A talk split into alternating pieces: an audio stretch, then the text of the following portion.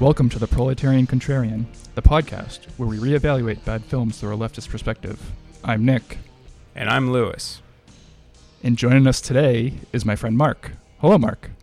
Hello, Nick and Lewis, the contrarian protra- contrarian proletarians. Damn it, I messed it up. It's okay. We're, that's going to happen a bunch of times. We'll get it in post. Yes. But yeah, Mark, thank you for joining us. This is our second week of our guest month that we're having. Um, and Mark picked the epi- picked the movie for this uh, episode, and it's a it was pretty good. It was pretty damn good. Uh, thank you so much for having me. Big, long time, first time. Uh, uh, I, I, I was really happy when you uh, asked if I would be interested, and I, I think I, Nick, you can remind me. I think I, I had the movie almost immediately. It was the first message that you responded with. You had the movie. Yeah. Um, yeah. You, you had it ready to go. Um, and it was it this this is like the most per, the most perfect movie um, for this show that we have because it touches on leftist politics. Um, it wasn't well received. It, it kind of just faded into the ether. Um, but it is good despite that. Yeah, so um, this film is uh, the 2011 film In Time, directed by Andrew Niccol, who um, a lot of people might know him for the film Gattaca and the Nick Cage film uh, Lord of War. Uh, this is a dystopian future where people live to the age of 25 plus one year, uh, and after that, they can buy and sell more time.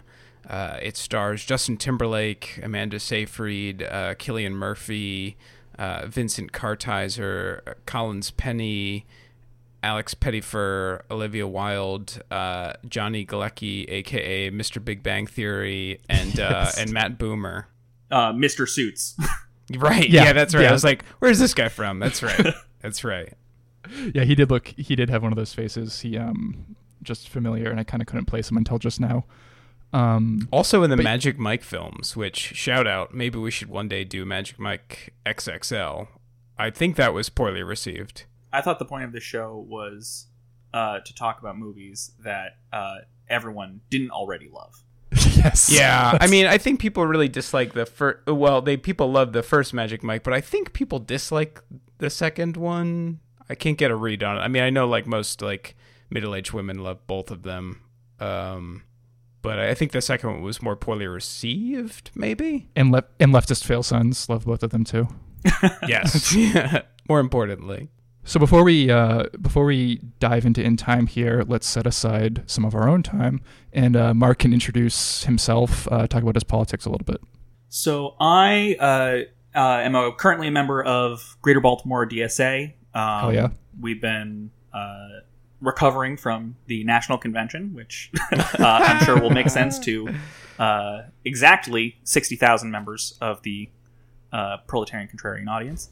Um, uh, I kind of got started in politics, uh, kind of like as a shitty armchair baby Marxist who had read the manifesto and nothing else, and you know, just why can't we all Nice, have healthcare or nice. education? Mhm. Um, and then uh, I, I, I don't even know how I got a copy of Peter Kropotkin's An Appeal to the Young, and from then until relatively recently, it's just been all anarchism all the time. Uh, and over the course of the last, you know, couple of years, it's been. Uh, I, I, I don't. I, w- I wouldn't say I'm. I'm not an anarchist. I would say that I've, you know, added uh, a healthier study of Marxism into my anarchism uh, to become the uh, superior leftist who knows more than you and has read more than you. That's Probably true in case That's- of me and Nick. Yeah. that's that's every leftist that exists. yes. uh, I ye- yes I do own the uh, mandatory DSA flat cap. Yes I do have a beard. Um, uh, yes I am obnoxious on Twitter. Uh, all the stereotypes are true. Way to be. I, th- and I, I think um you you were the one that gave me Appeal to the Young, and that's how I read it first. It was from you. Mhm. Um, you you. I think when we met. Um, side note for our audience: all three of us went to the same college, but these two didn't know each other. I'm the only guy with. I'm the connecting tissue here. Yes. Um, up up until this episode, but um, but yeah, Mark was definitely one of the most left people that I knew, and he was one of the more radicalizing forces in my own life. So uh, thank you for that, by the way. I, I Uh, do what I thank you can. for thank you for ruining my life. um, but yeah, so that that that's why we picked him. He's he's good candidate for uh, this type of show. Well, thank you so much. Yeah, you're welcome. Um, so yeah, in time, um, 37% Rotten Tomato score, 53% audience score, both of which are much lower than this movie deserves. Well, I think lower. that that's a really good example of the ways uh, that have been proven recently with Marvel movies about how uh, there is a conspiracy uh, to artificially deflate the scores of really good, important movies on Yes. On Rotten Tomatoes. I think that this is another example of the capitalist cabal that rules our lives, uh, trying to make sure that we do not get exposed to the uh, very, very good politics of this movie. Yeah, they um they want to give us the anodyne apolitical Marvel stuff, um, and we eat it up like the pigs we are. So, um, but anyway, enough about Marvel. Uh, the in time in time uh, made 174 million against a budget of 40 million. Um, domestically, it didn't quite break even. It was only 37 and a half million. I honestly do though think it is a conspiracy. Like, uh, so this is like, you know, 2011. This is exactly when Occupy Wall Street is in full swing. Um, there are a few other films around this time that are, you know, similar themes, and for the most part, you know, poorly received by critics.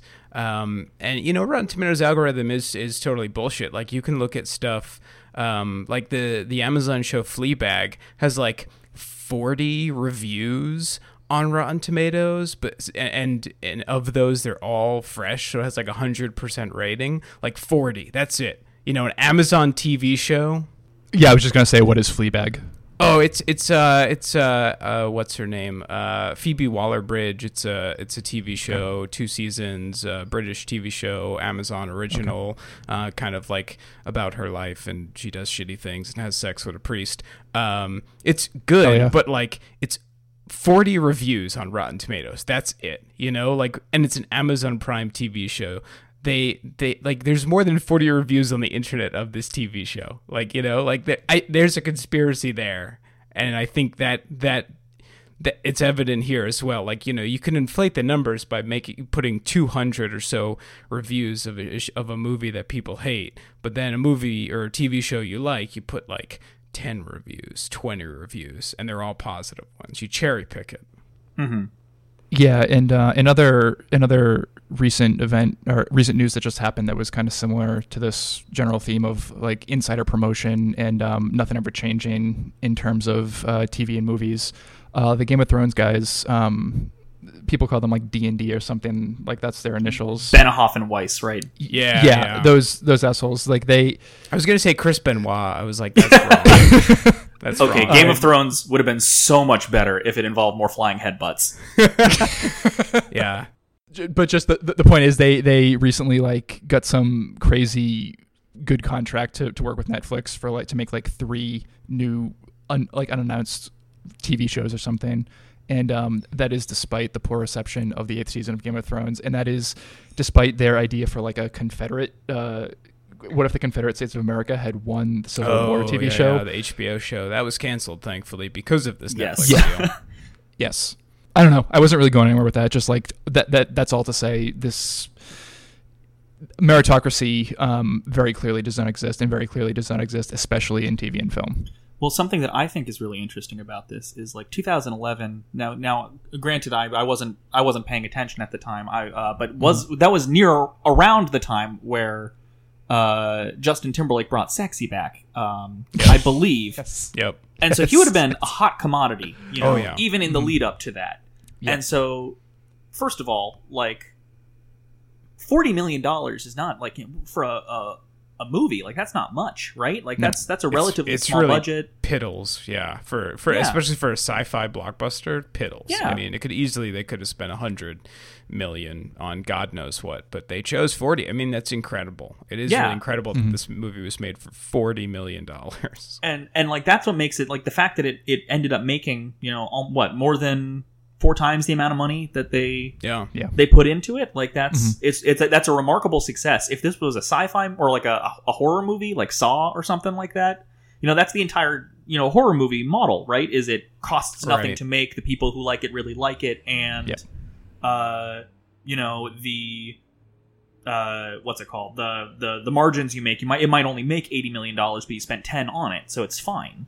Right. um, and Yeah. so it's interesting that like if if this movie was came out in 2011, it probably was like you know started development what 2009, 2010 probably. Yeah. Mhm. You know, and it came out like right during the height like the height of Occupy was was during 2011. It's bizarre that this movie did not get the attention that uh it it really should have. It like not to be all conspiratorial and stuff, but it, it is it, it is a little weird that like a movie that came out Mhm. about inequality and how the capitalist class is uh exploiting your time uh it came out during the the resurgence of the American left for the first time since, you know, the the Iraq war protests. And it barely made a blip. Maybe the left was too busy doing praxis to go see movies. That's We were actually probably somewhat too. true. I don't know. yeah, I don't know. Just, but yeah, you're right because like uh, the whole cast, like Amanda Seyfried was very big at the time. Oh yeah. Um, hmm Cillian Murphy was was big because he was coasting on the the Nolan Dark Knight movie uh, Right. fame. Uh, Olivia Wilde was huge at the time. Uh, Huge. Johnny Galecki, Big Bang Theory, um, was very big. I mean, there's the only reason that people like Matt Bomer and Alex Pettyfer and Johnny Galecki are in this movie is because they were big at that time on TV or in other movies. Like it's really like these people. And for Alex Pettyfer, I really can't think of a single thing he's done since. And Matt Bomer, I don't think Suits is on anymore. I, don't could think be so. wrong with that. But He's been in um, a couple of. Uh, I've seen. I've like seen his face for a hot second in like a couple of things. If you put a gun to my head, I couldn't think of him right now. Yeah. But again, like this is the height of all of these people's career. Uh, and then just nothing. It's yeah. No, this is Procon's first conspiracy is that the powers that be, the the Hollywood cabal, uh, tanked in time. They paid off all of their reviewers to give it a negative review. It's it's actually wild that it was made at all, to be honest. It was spiked. Yeah, like this. Procon is going conspiratorial uh, the day after Jeffrey Epstein died. So very, very fitting. Uh, we do have a review from Slate here um, by Dana Stevens. Um, Stevens writes On the page, Nicoli's premise sounds cerebral and edgy, like something out of a Philip K. Philip K. Dick novel. But In Time never takes advantage of the opportunities for political allegory or social critique that its story affords. The action proceeds sluggishly, with random bursts of violence. These people don't do a lot with their precariously with their preciously guarded lifespans other than compare the rapidly diminishing digits on their wrists and make plays on words revolving involving time. There are a few laugh lines, but for the most part they seem unintentional. Four minutes for a cup of coffee, complains Timberlake in one scene. Uh, wrong. Fake Wrong, news. yeah. Yes, Yeah, yes. it's all, it's all wrong. I don't like. I it's it never takes advantage of the opportunities for political allegory or social critique. Like, what fucking movie were you watching? I don't like. I don't understand. Uh, that that's the pull quote they use, and not. Uh, let's see, what are the ones that I wrote down? Uh, if you're looking for stolen time, why don't you arrest everyone here? Yes. The only thing that matters was the time he brought with him. Like, Um, ugh, wrong. yeah. yeah, no, like we, we, we love pulling shitty reviews for this um, for these episodes. Uh, yeah. It's no fun if I just get one that's accurate. So. Um, so then Stevens continues, maybe part of this movie's essential flimsiness has to do with the fact that everyone in sight is not just 25 years old, but as slim and attractive, attractive as if they've just walked out of an LA health food store. There's an occasional child here and there, but no gray hair, no wrinkled foreheads, not even any schlumpy clothes. Clothes. Apparently, even in the hard scrabble time ghettos of the future, everyone can afford to spend their hard-earned minutes at Diesel. That vision of the future, as an extended jeans commercial, could have been the starting point for critique on our cultural sphe- culture's fear of aging, but we never learn why the invisible powers that be first decided to institute this cruel form of its time-based capitalism. Oh my god. Like, So who cares? I don't I'm care. I don't I, like. I just I don't care that we don't learn why the central conceit of this movie exists. Like that's most of sci-fi literature and media. You don't Yes. understand why the thing happened. The thing just happened, and now we have to live with the repercussions, or the characters have to live with the repercussions. More than that, they do explain it. I mean, you do see it. Yeah. You see the fact that, you know, all the people in the ghetto are like jealously looking at their children's, you know, forearms to like, oh, I Right, wish I had that year I could pay off all my bills. Right. You you hear the fact that uh, the main character Will is only like 27, 28 years old, but he looks like he's 25 and like the whole creep like the the opening scene where he's like really creepy talking with his mom because and it's like it's creepy Yes. just because he's referring to Olivia Wilde, who you know Hello, mommy. yeah, exactly. it's just a little bizarre, and like they talk about her being fifty as like, oh, isn't this a like a, a great thing? And then Yeah. you discover over the course of the movie that like you know, uh, the only people who are older than that are like I think there's a, a woman uh, who is a sex worker who is implied to be sixty years old. Yes. They- Yep. There's the Layla, cop who's yeah. seventy, and then everyone else is like over hundred because they're uh, sci-fi capitalist vampires that live Right. only by sucking on living labor and live the longer the more living labor it sucks like that is just blatantly missing the point of the movie Yeah. Yes. Yeah. It's it, it's a visual metaphor because like you, youth is perpetuated by stealing the youth of other people, by Right. stealing the time and the Right. the the labor of other people. Um, if it would it would be so out of place and it would break the metaphor if there was gray hair in this movie. Right. yeah This this is a movie that needs only young people and it needs young, only young people to like for it to work at all. yeah Yep. Yeah, this was also a, um, a complaint that the Cinema Sins guy had. I watched that Oh because I watched a pirated version of this on YouTube, folks. If Hell you yeah, want to watch too. this movie, there's a pirated version on uh, on YouTube that's backwards and a little zoomed Yes. in. Uh, now now both of you should be ashamed of yourselves and should go and uh, give to our techno overlord jeff bezos the $15 it takes to buy this on amazon prime so that way you can watch it with your friends anytime you want oof, I don't know, fifteen though. that's it's a big Jeff number. Bezos, take take 15 minutes off my life, please. So I can I watch mean, your you want to you want to talk about uh, a capitalist vampire who is uh, grinding your time into money, CinemaSins or Jeff Bezos. or Oh yeah, one, one and the same. yep. When we New realized, that, hey. I've I've never heard Jeff Bezos speak, so you He never might be know. CinemaSins. Yeah. And we have one more piece here from one, one- we have one more uh, passage here from the Stevens piece. And though there's a vaguely socialist theme of wealth redistribution running through the film, it's never clear what the final goal is for the two time ban- for the two time bandits in love. Are they looking to abolish the time is money system altogether, or just eke out a few more years for the downtrodden? That ambiguity is the fucking point. Like that's the, that's the reason it ends openly. Real left com hours. They have not abolished the wage form yet. Yeah, like Jesus. Oh my god. Okay, so yeah, Yeah. This, that got me riled, that got me riled up. I'm like, I mean, you know, I get her point if you're a very literal person and you're you're watching this film and you know, I think most people are conditioned to watch film in a very literal way and not look Yeah. for you know, and look for like kind of pat endings and such. So yeah, it, it, it leaves on a cliffhanger of sorts or it le- leaves itself to, you know, larger interpretation. But I, I don't know. I guess most people probably don't want to see that. So I, I get what she's saying, but at the same time, like I don't know who fucking cares. Like there's so much to delve into this film. There's so much to parse Mm. through. Like, this is really what you're gonna get hang- hung up on. Like, come on. yeah, I mean, this movie was as apolitical as it could have been given the given the plot.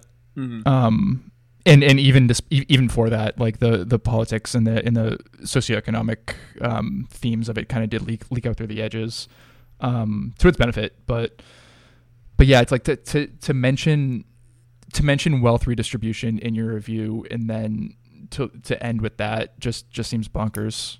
Did she not watch like the last thirty minutes of the movie where like Maybe they, not. they explicitly deal with the fact that they try to like just redistribute the wealth as like some kind of like uh you know time based Bonnot gang or bonnie and clyde or something like that Right. and uh the the the owning class just I apologize my microphone just almost got knocked off the couch because my cat has decided to shove himself behind my computer um this is good. This is staying in. uh, but the yeah. you know like the the they explicitly try that of like just pure distribution and discover oh you can't do that. And so instead their solution is you know how do we dump so much time into you know the ghetto time zones the ghetto sections of the you know the the, the horrifying sci-fi world to cause the entire system to collapse? They're they're dealing with like arbitrage and like systems theory or or something. It, it, it explicitly uh you know says that like an insurrectionist mode of resistance against the system is not poss- is not able to destroy the system it will require you know an organized mass collective action in order to Mhm. bust down the system I mean, I, I could I could very easily see how that would that would go over someone's head who isn't well versed in, in socialist theory. That's not no not not to like not to not to speak down to this reviewer, but um, that that reading could could definitely pass people by. uh, after the revolution, she will be uh, they'll be made to uh, uh, sit in in their re-education camp, read uh, all of uh, all of Capital Volume One. They'll have to re- uh, read Ernest Mandel's uh, From Class Society to Communism, and, and uh, maybe we'll we'll end with. Uh, Lenin's uh, imperialism, the highest stage of capitalism, and then maybe, then maybe she can watch this again, or they can watch this again and decide.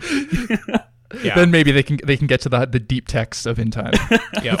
Oh, definitely. Yeah. So, folks, uh, if you haven't read those texts, you can log off now because you won't understand Yes. anything we're about to say.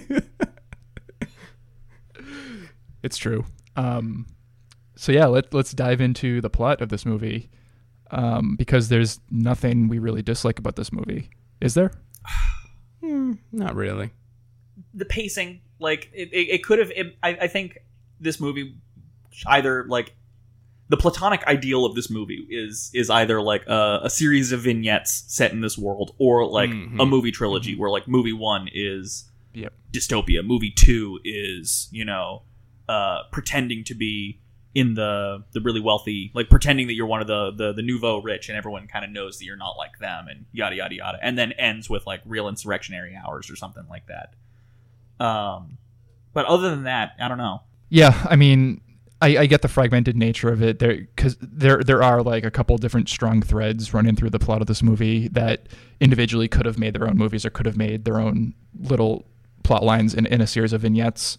Um, but even considering that, it, it does a fair job at kind of like smoothly transitioning into each different phase. Um, it, it all connects. It, it doesn't feel super disjointed, but it, it feels it feels different enough that um, I, I did notice what you what you were talking about too. Yeah.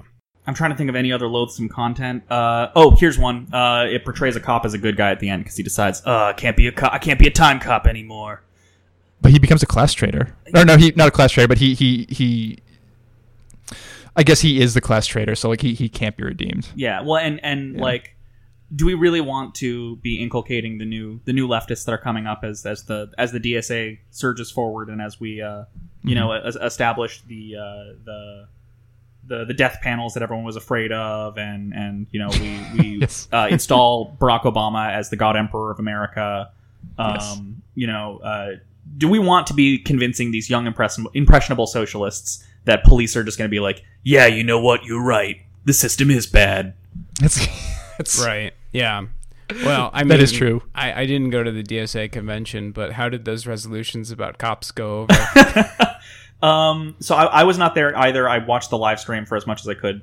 Um, uh, I believe they. I, I think they the the one saying that like uh like national wasn't going to tell locals what they could do about cops. I think that passed, and if I'm correct, the one the other one was like referred to because the other one was like anyone who's involved in the, law, the like the legal process can't you know can't participate Yeah. and the issue with that was like uh uh some people have, in some chapters have been supporting progressive prosecutors right. as right. a as a Yes. way of cha- kind of like challenging um uh like the cash bail system and you know drug charges and things like that and so it, it's really I, I do not remember if that one passed or not i can spend uh about 20 minutes of uh mic time uh scrolling through my documents to, to see if i can find that out but i imagine that's not the most thrilling Yeah. radio No. Well. Yeah. I mean, if we're talking about DSA cops in Austin, we know all about that apparently. Right. Um, but and that that's why i'd like to bring on our other guest uh, uh danny fatante Diddy Patante, hey, hey, come on over, man. Oh, as I drop dead. oh Um, no Yeah. But uh, yeah, so in time, um, to be to be conscious of our listeners' time, let's get back to in time. Yes. Um, so yeah, the movie the movie starts off where we're given a quick introduction to the the world of of in time. Um, the time frame is kind of vague. It, it's just in the future. Um, familiar familiar enough that they there are still recognizable buildings, clothing, cars, all that stuff, but definitely not not 10 minutes in the future kind of thing, I would think. Um, and the the conceit of the movie. IMDb said it was like 2141, or at least that was his birth date. That was Justin Timberlake's character's, uh, Oh, did he? Will Salas's birthday, 2141. But I don't know where IMDb got that information from. There are no sources on IMDb trivia, so Uh, I don't sure. know. Fuck it. I think, I think the TV tropes page Hell yeah. uh, TV mentioned the time, like the year that it, it starts in, but I can't find that. Uh, so Okay. I, I think it was something like 2060, 10 2061, 2060 something, but that Okay. doesn't sound right. Um, so I, I think I think the it, it seems like it was like a it, it was actually kind of like a cool amount of in the future, but not too in the future, or like Yeah. in the future, Exactly. but like Mhm. retro future, or Exactly. Right. yeah, it, it wasn't trying to be showy about it. It was just trying to be, uh, you know, Matter of fact. yeah, just it, it wasn't like trying to go the full Black Mirror, but it was kind of doing like a soft Black Mirror almost. And um, it took place in Texas, I believe, right? Like the the map that we see at several points Oh. throughout. Oh, was The that movie Texas? I, th- I thought it was like maybe. It, no, you know what? I mean, it's filmed in LA. I was- No, no, no. I, I was watching the mirrored version, so I thought. so it looked like Texas. I thought the body of water they kept showing was the Gulf of was the Gulf of no? It's uh, Mexico, Me- Gulf of Mexico. the the Gulf that's connected to Texas. Nick has but been that is called revealed as a. Texas imperialist, hoping to invade and Texas. take over all of the Gulf of Mexico. Texas imperialist uh, DSA cop. Oh no! Okay, so yeah, let's say L.A. I mean, I- that, I- yeah. it's fantasy I don't know. LA. Everyone's It's beautiful. Everyone's LA. young. Mhm. Yep. Um, the climate definitely, the climate of the movie definitely kind of supports that in the in the geography that we see. God, pour one out for uh, for Cillian Murphy wearing that uh, leather duster the entire Yes. movie, Yes. running around bad. like that. hmm Yeah. The fashion's on point in general. Like there's the uh everybody all the rich people wear like the uh the the double breasted suits, but they have like eight buttons. It's Mm. and yeah, it's just absurd. And like the all the, all the women wear like prom dresses all the time. Mhm. It's yeah. a really cool little piece of world building that I saw was Mhm. um, when Sylvia was running around uh, in, at the end of the movie after they've, they've gone back to you know Will's home after they've kind of like started their Bonnie and Clyde stuff. Is she's wearing like um it looks like a like a big long glove except it doesn't have a hand it's just like a, a forearm cover yes. because she was covering up her time Yep. because Yep. I don't know. Maybe maybe it's gauche. Maybe you know you you don't want just random people saying like, "Oh my god, that person's got a year." Like, "Oh my god, that person's got da da da da da da." da." Yeah, it was it was kind of sh- showing your time was kind of presented as like a mild faux pas. Like you don't want to just like whip it out. Mhm. you Right. and, and, and you don't look at other people's unless you're trying to be invasive. Only new money does that. exactly. exactly. Uh, should we So- explain the money thing and the time? I guess we haven't actually done that yet. It makes sense Well, we to don't- us, but We don't we don't need to because everyone lives with that. In a world where your ability to live is dependent on your ability to perform profitable labor for capitalists. Uh, But literally, yes, like that. That is what this movie is about because yeah. ev- everyone has a a digital clock in their forearm, um, tracking the amount of time they have left. And once you turn 25, um, the clock starts. I, I believe you are you are granted one full year. Yeah, one full year. after you turn 25, and then um, working, performing labor, um, Being born rich. being born rich. You, you can be being given the time. You can increase your time um, beyond the year and beyond. And theoretically, you c it can go up to it can never end. Um, but once your clock hits zero, um, you die, presumably of like some kind of heart attack induced um, induced affliction. Yeah. You can also die of like uh, drinking yourself to death.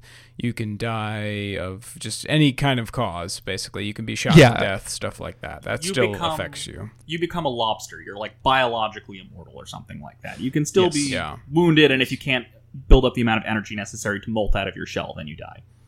Or a Tolkien elf, you can be killed, but you can't die of old age. Well, no, don't, then you go to the lands in the west and you get a new body. I thought. Yeah, over oh, that that takes a lot of time, but yes, that that has happened, I believe, twice in the in the mythos. So. No, no Lord of the Rings talk. We'll, we'll, we'll, we'll Yeah, say that this later. is now the proletarian Tolkien. oh, hey, Abolish the nice. elf system. All power to the orcs. we will have to do the Hobbit trilogy at some point. Ugh, Jesus fucking Christ! I don't know if I can do that. For me, for me, Someone we have to else can it. be the the co-host on that one. I thought you. Mark, Mark would Mark would do that with me. Yeah, you and I Mark thought- could have that one. I thought you guys did uh, good movies that people thought were bad, not bad movies that everyone agrees are bad. Well, yeah, we have to make It's- some it's- it's allowances kinda here and there. Yeah, it is. It is.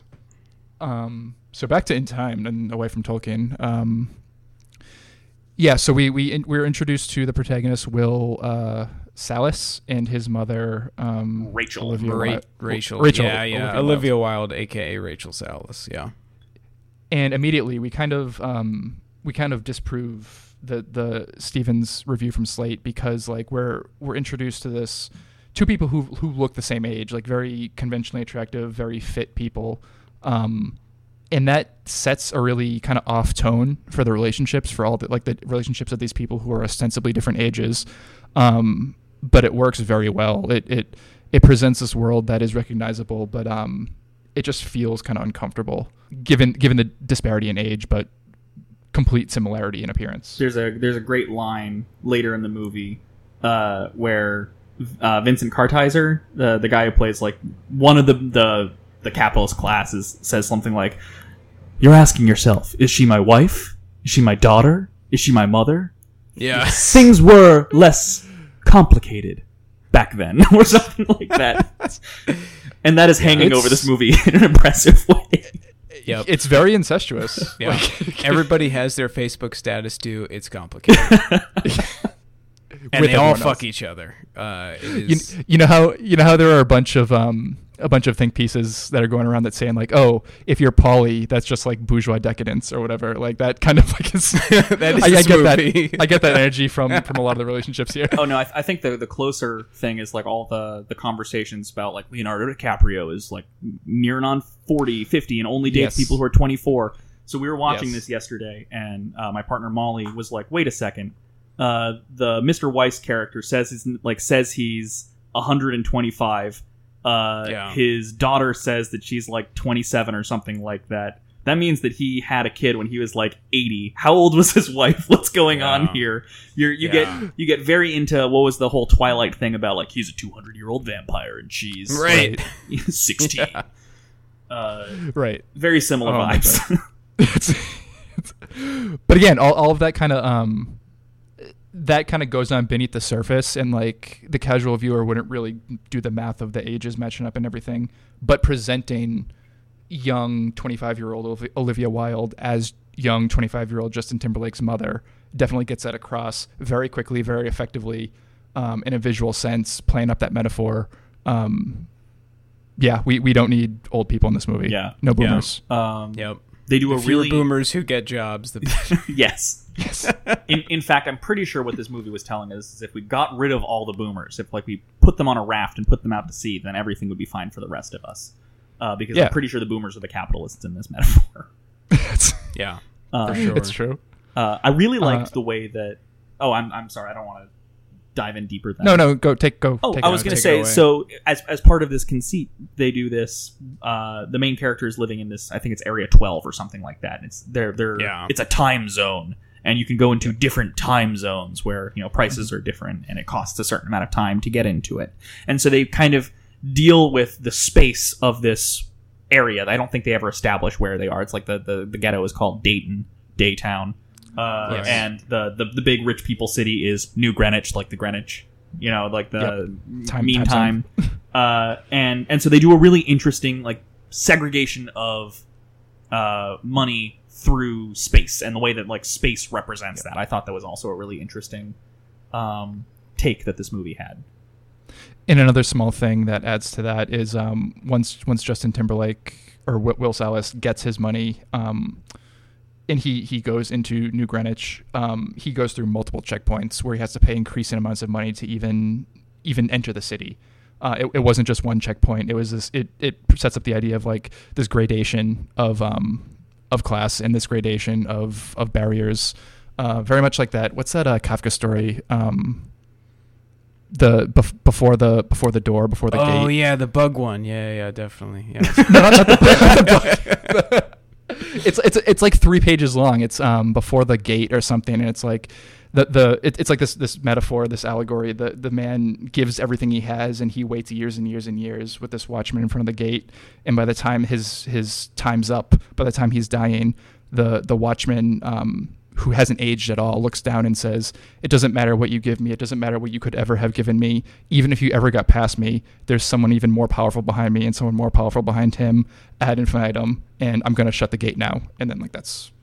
I don't know. We'll we'll, we'll look up the we'll look up the title. Yeah. We'll put it in the show notes for this. So That you're sounds telling cool, me yeah. it's it's the meme. Uh, Don't talk to me or my son ever again. Okay, gotcha. Yeah, gotcha. Don't talk to me or my time ever again. Before the Law. That's what it is. Before the Law by Franz Kafka. Wow. Cool. Read it, folks. It's like three pages long.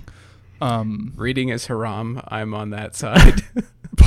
I'm on that side of pro con. so my my book that I would I would liken this to uh, comes from kind of like the the inciting incident the the thing that kind of kicks off the plot is our our Will Salas uh, is at a bar with his his best friend uh, uh, Johnny Big Bang Theory and um, uh, this guy is just buying drinks, and they look over at his arm. He's got a century, and everyone there only like barely has like a day or barely has two days Yeah. or something like that. And he tries to save him, and from some gang members who try to kill him, the Minutemen, because they steal minutes. the Minutemen. Yeah. and he gives Will all of his time because he's tired. Is the way that he thinks about it. He's just like, I'm done. I like, I've, I've, I've had enough life. This, this doesn't mean anything to me anymore. And so, here, have, have my over hundred years. Um, and that really reminded me a lot of uh, uh, "God Bless You, Mr. Rosewater" by Kurt Vonnegut, where like the the, the big inciting incident is like all of a sudden a person in the ghetto has more money than he's supposed to, and the powers that be can't can't stand to have that happen. That's a bad thing because the the balance that they're trying to maintain in order to prevent capitalist collapse uh, uh, is upset, and so like that's that's where I think it, it- I think it was in one of like the the commercials or something like that. His crime wasn't stealing time; it was giving it away, and like. Uh, the the plot of God Bless You, Mr. Rosewater is very similar to that. There's like a rich guy who just gives his money away all the time, and like a bunch of you know capitalists are trying to like get in between him and his money because you can't. Money isn't for poor people. Money is for other rich people like us. God damn, this movie has so much in it. It has so many touchdowns to like liter- literary classics. Um, and, Yeah, for sure. and, and overall, I, w- I was getting very heavy, um, like Philip K. Dick or William Gibson vibes from the, especially the seedy part of the, the ghetto Yeah. that they lived in. Yeah. Well, and that's interesting, you know, that you mentioned that because so Harlan Ellison, another genre writer, actually sued New Regency Pictures because uh, there were some similarities of plot and characters to his short story, Repent Harlequin, said the Ticktockman, which is an amazing title. Um, yes. So there was timekeepers in his short story, and there are these characters of the timekeepers in this film who are basically time cops. Um, now he he dropped the lawsuit because he was allowed to see the film before it it premiered, and he was like, "Nah, like this is nothing like my short story. Never mind." Or maybe he thought it actually sucked, and he was like, "Actually, I don't want to be associated with this movie at all." Um, but you know, it, it again. This is it, these are all these are all genre conventions, and it, it it makes sense that there's so many different touchstones for this film. And I think this is what people don't like about films like this, um, where you know it's it's a fairly simple conceit, um, but people want something you know new and inventive and you know they want it to be made by a maverick filmmaker which you know to some extent i would say Andrew Niccol is a maverick filmmaker. He makes you know fairly left-wing films in a, in an industry that is is pretty right wing as much as the right wing would love to say you know hollywood is liberal elites. You know yeah liberal in so much that like liberal means you know uh, center right basically. Um so That's yeah. not what they mean, though. That's obviously no. That is not what Trump means when he uh, stops the movie uh, "The Hunt" from being made, right, or, or from Oh, being yeah. um, released by Universal Pictures. Um, I would say this this movie is about as subtle in its politics as like They Live by John Carpenter is, right? You know, Right. Yes. In that it is just very upfront about the fact that like you know there there is a system here that does not care about you individually and in fact profits by your misery. Uh, and uh, again, it's it's remarkable that this got made. Um, I don't know. Yeah, no, it it is, and um, I, I think one of the things that can turn off a, cer- a certain flavor of nerd is if a metaphor is too obvious. Yeah. Um, I I don't agree with that because some some metaphors are obvious and some metaphors need to be some obvious metaphors do need to be told and they can make for great stories. But um, th- th- there's a certain flavor of nerd, like especially of the TV tropes variety, who who would prefer um, This troper. the- yeah, they, oh my God. Those tropers prefer prefer to elevate world building above story and characterization, which which we don't like here. Um, even even if I kind of do understand like why they would say that. It's shocking. Uh, the main character's last name is literally the Latin word salt, which was the origin of the word salary. Will salus, like you know. Mhm. Uh, I, I, to me, the little things like that that are hidden in here should be should be the reason why why people who uh, get really pedantic and, and, and nerdy about things should love this movie. Yeah, because they, they don't come out and say, "Hey, kids, salus means uh, salus means salt," which which relates to the Roman practice of paying their infantrymen with salt. But um, Will Salaryman is going to go up against the system. and he did. Um, so the what one of the things I like about Will's character is he he's like a good person. Um, like he he he cares about his like other people. Um, I forget the guy the the guy with a hundred years. His name it's it's Matt Bomer, Har- Harry Hamilton. yeah, yeah. Hen- Henry Hamilton. Um, he he almost gets killed by the Minutemen, the organized gang that um that forcibly take people's time, and Will uh, goes out of his way to save him, and he helps him escape. I mean, ostensibly at to like to in pursuit of no reward because like he doesn't ask him for anything, even though he gets hundred years out of it.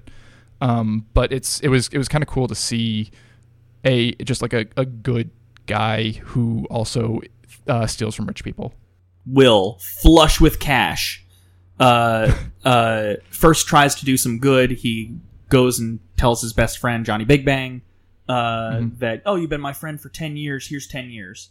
Uh, and and the first the first scene we see Johnny Bing Bang in, uh, he's putting out like vodka or grain alcohol or something into into his four minute cup of coffee. Um, and uh, so it's it's heavily implied that he's a an alcoholic, and he then looks back at his his wife and newborn kid and is like, "Oh yeah, one minute, I'm just gonna I'm gonna just go do something real quick," and runs off. And then Will goes and he tries to to find his his mom and and give his mom, you know, enough enough time that she doesn't need to worry anymore Right. and uh, uh, flashback.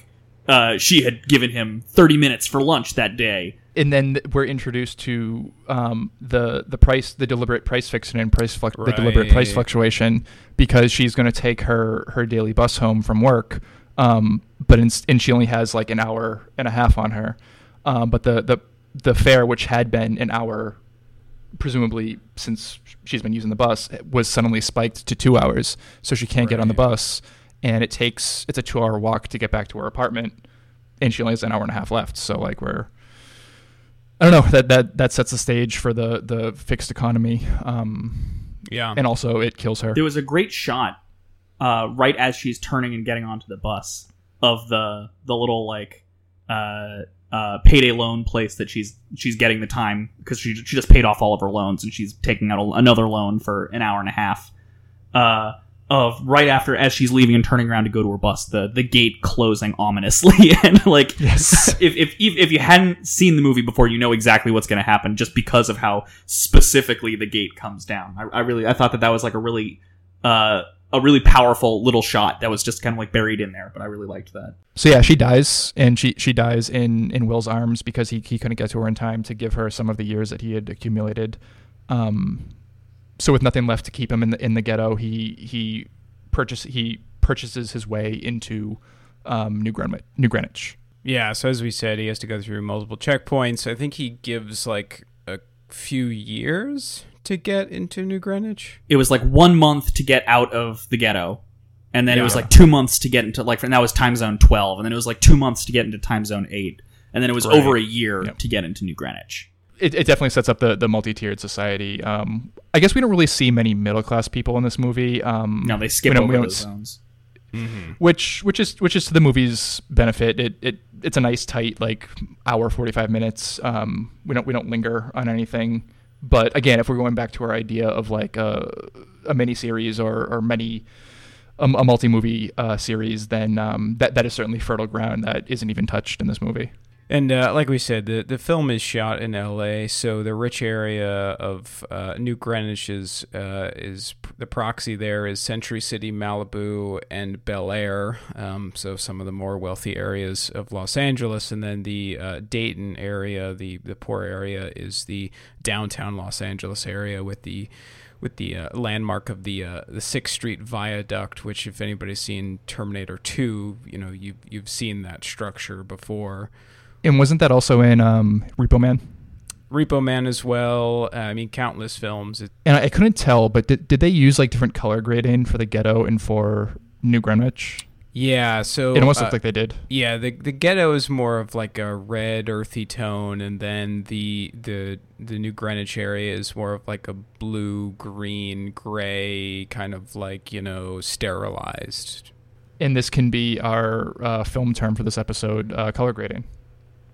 Yeah, uh, color grading. So uh, yeah, what is that? What is that? What uh, is Film expert Lewis. you could do it in numerous ways. So you can do um, in terms of like if you, you know, especially before digital, what you would do is you would put um, kind of like these these covers over your your lighting. So you'd put kind of um, these pieces of what looks like cellophane basically over your lights, and that would just give it a different color and tone. And and Sure. people still do that even with digital, um, but with with digital editing, you can just basically put like a color scale on a shot and make it look, you know, washed out red, washed out Right. uh, green. I mean, green's a big one in like horror films. You see that a lot, like the Saw Yeah. movies, um, or even again the similar tones to like what we see here in this film for the the rich area. You'll you'll see in a lot of horror films to make it more like sterile or or give you some kind of like a distortion. Um, I think one of the more obvious and more famous examples that people would know is in The Matrix. Um, in the scenes that are, that are shot in The Matrix, it's shot with like a green color Yeah. tone, su- Yep. suggestive of like a digital screen, whereas the real world are shot in a very blue color tone, suggestive of Right. um, the, the metal world that they live in. Oh Brother We're Out There was the other big example of that, right? yeah, for sure. And that was Very mostly done digital. Sepia, yeah, sepia toned. Yeah, exactly. That one's more like earthy sepia tone, and to harken back to like an earlier uh, style of filmmaking. So yeah, Will Will gets to his blue sepia toned uh, Oasis, uh, New New Greenwich. Um, he's flush with cash. He stays in a nice penthouse for the first time. He buys a car. He buys new clothes. He he tips really well, which is good to see. Solidarity to uh, service economy. Yep. Uh, and actually, that, that raises a question: Do are are even the servers and the chauffeurs and the bodyguards of the rich in New Greenwich are, are they well off themselves too? I mean, or, or are they? Do they commute? Are they middle class and they commute into the city every Right. day? I was wondering about that. Yeah, because there's a scene in like the mansion when he goes through the kitchen, and I was Mm-hmm. thinking about like the kitchen staff, right? Because like, especially if you have kitchen staff, that means they're probably there 24 seven, or they're there for a majority of the day. If you have an in-house kitchen, so like, yeah, do do they live there? Do they get better wages? I'd assume they'd get better wages, aka better, you know, time. Um, but yeah, I don't know. Maybe it's kind of kind of like a feudal system. Maybe they they're they're bonded to individual rich people, or, or they're they they're, they're retainers for individual wealthy people, like individual people who hold all the time. I figure it'd be Hmm. something like that. Like my thought was either that they commuted, but I, commuting is inefficient, and Lord knows if I don't get my muffin uh, at precisely eight oh four every morning, uh, there's going to be hell to Right. pay.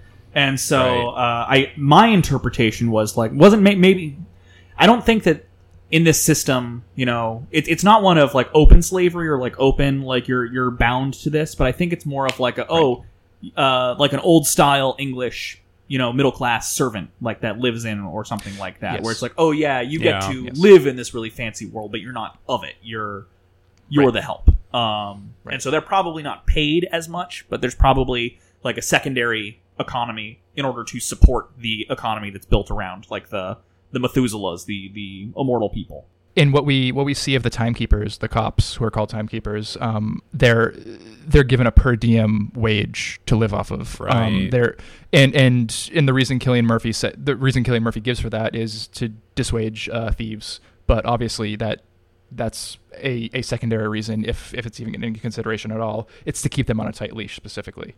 Um, and I would imagine very much the same is is for the chauffeurs, for the the waiters and waitresses, and for the the bodyguards and all the service workers. Yeah, and and they might even Mhm. have like have it pretty nice. Like you know, again, you're Yeah. you're living in a really nice area. You're you're paid well. You get the largesse of the wealthy. But that that uh, what they do a really good job of is even though like I think they present like the the waitress at the hotel where he gets like a fancy breakfast or something like that. They portray her as very sympathetic. She's like, "You're not from around here, right?" And like you Right. you moved too fast. You ate that too fast, and that's how I know that you don't have all the time in the world. Um, Yep. And so they portray the the servant class in these wealthier areas as definitely sympathetic, but I think that even if they're treated well, the system itself is still built on you know the mass disenfranchisement and mass you know exploitation of uh, all the poor people in the the the poorer time zones. Yes, and um, another another thing that's touched upon here during Will's uh, shopping spree is that when he buys a car, um, the cars in this movie are interesting because they're they they look familiar. They look a, kind of a little bit retro, kind of like uh, Batman the animated series, like Art Deco throwback a little bit.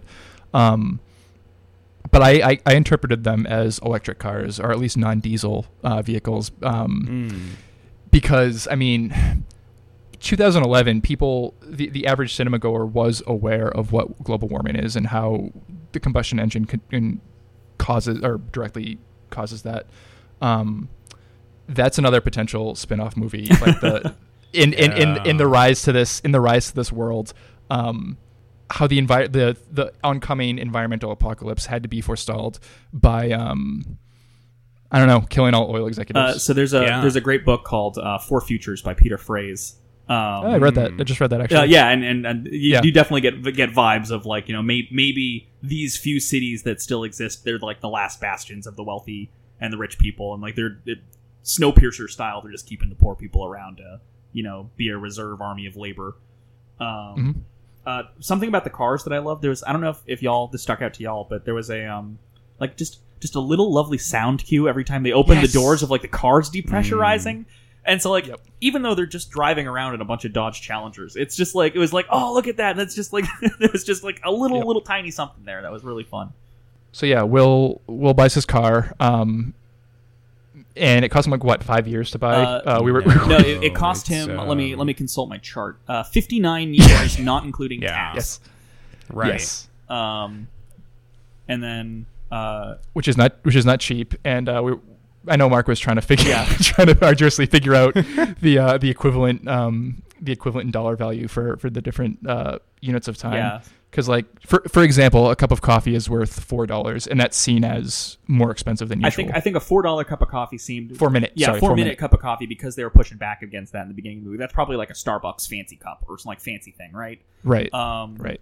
I I kind of priced the really fancy sports car that he was buying as something that was probably like three hundred thousand dollars, and unfortunately that doesn't work because that math math math math math uh, Yes. that amounts to about a penny a minute, and that doesn't really make sense. um, because we also know that like a decent lunch is thirty bucks. We know a six pack of beer is an hour. We know Yep. you know the the the suite uh, the the the hotel breakfast was eight and a half weeks. The tip was one week, and so I mean Right. scale up and and currencies are a hard thing to establish, but like I, the the math is a little squishy, squiffy. But I think that that's kind of the point. Yeah, and um, there, there's even an in-movie justification, which is that, l- l- like we touched on before, uh, pri- prices are deliberately um, deliberately adjusted over time, um, up and down, um, strictly like like overtly as like a, a form of population control. Right. Right. And then you could assume they're different per time zone as Yeah. well. So yeah. So this is when we meet uh, Philippe, the the main, arguably one of the main villains, one of the main The villains of the- of the stand-in movie. for the main villain. Yeah. the the avatar of capital. Yeah. Right. Right. Yeah. The, so he meets him at a casino. Is that where they meet? It's like a kind of like fancy gentleman's club kind of thing. Yeah. Yeah, they Yes. playing baccarat or something. yeah, Yeah. Oh, Yeah. poker. yeah. Yeah, so they meet at this uh, this gentleman's club, and uh, we see that uh, Philippe. I, I think they are playing poker because Philippe has um, his two queens in his hand, and we see that, and they keep just upping the ante, and uh, they're all in, and uh, what's his face? Will Salas has like a few seconds left on his clock, um, but he has a, a full house. I think. I, I think he had a straight. a straight. That's right. Yeah. Yeah, he has a he has a straight, uh, and he wins. You know, uh, over a century's worth of uh, of time from Philippe. But of course, that means nothing to Philippe. Because as as we learn later, Philippe is actually the um, like Quicken Loan magnet. uh, he he's uh, he, he's he's the Rothschild. yeah, he he owns um, the, the signs we had seen previously. The place where um, you know, Will Salas's mom gets her loan from. It's called Weiss uh, L- Lenders or Weiss Loans, something like that. Yeah. Um, so basically, he has you know ostensibly all of these loan places in every time zone. Uh, I, you know, as you can imagine, probably more in the ghetto, uh, just as like the real world that we live in. Uh, you know, Quicken Loans and all of those those those lender uh, businesses. They, they're highly predatory, and there's a there's a higher you know uh, per capita of them in poorer locations. hmm Um, and also prominently featured later on um, are pawn shops. Um, Yeah. which Mhm. are really really predatory, and you only really see them in in lower income neighborhoods um, because of that. Yeah. Um, but we also meet uh, Philippe's daughter, um, played by Amanda Seyfried. Uh, what's her name? Sylvia Weiss. Yes. Just a, a walking, talking, uh, breathing anime character. Yes. Yes. Uh, yes. Running around in five inch heels just to be able to be in the same frame as Yes. Justin Timberlake. Yes. Um, gigantic And- eyes that she has in real life, but accentuated with makeup and just her her bob haircut. And as we said earlier, like all of the women have like these really absurd, almost like prom dress th- outfits. Uh, yeah, it's it's just uh, it's incredible. Should be Sylvia the whole time. That's all I just said to myself. Yes. Uh, and yeah, she she invites Will to her father's uh, dinner party the next night because they want to gamble some more, and, and she's kind of like she, she just like the waitress, she kind of picks up on his um his his nouveau riche mannerisms, and she, she's like oh she's curious, I guess is is how it's how it's justified. Um, so Will does go to the party, but while he, when he arrives at the party, we're kind of introduced to Cillian Murphy, who's like the the Javert of this movie. Um, he's he's dedicated to law and order, and he's hunting he's hunting Will, um, and he's tracking him literally through his spending, which happens in real life. Just uh, like every, every Yeah. that's like Yeah. that, that was that was kind of uncomfortable. Another watch. thing that came out right around this time of this movie was the Snowden leaks. oh, yeah. shit, oh my right. god. Yes. Jesus. Will Will Will Salas Snowden. Will Salas. Oh man, Uh, this movie is fucking incredible. it's so good. it, it really is. Yeah. This is Jeez, it's so prescient. Damn. This is where we get that wonderful scene of. Uh, well, it, I think it was at the, the casino where you get the wonderful like, is she my daughter? Is she my wife? Yeah. You're, you're hoping I don't say she's my wife, but she might be my mother. Maybe she's my aunt. Who's to say?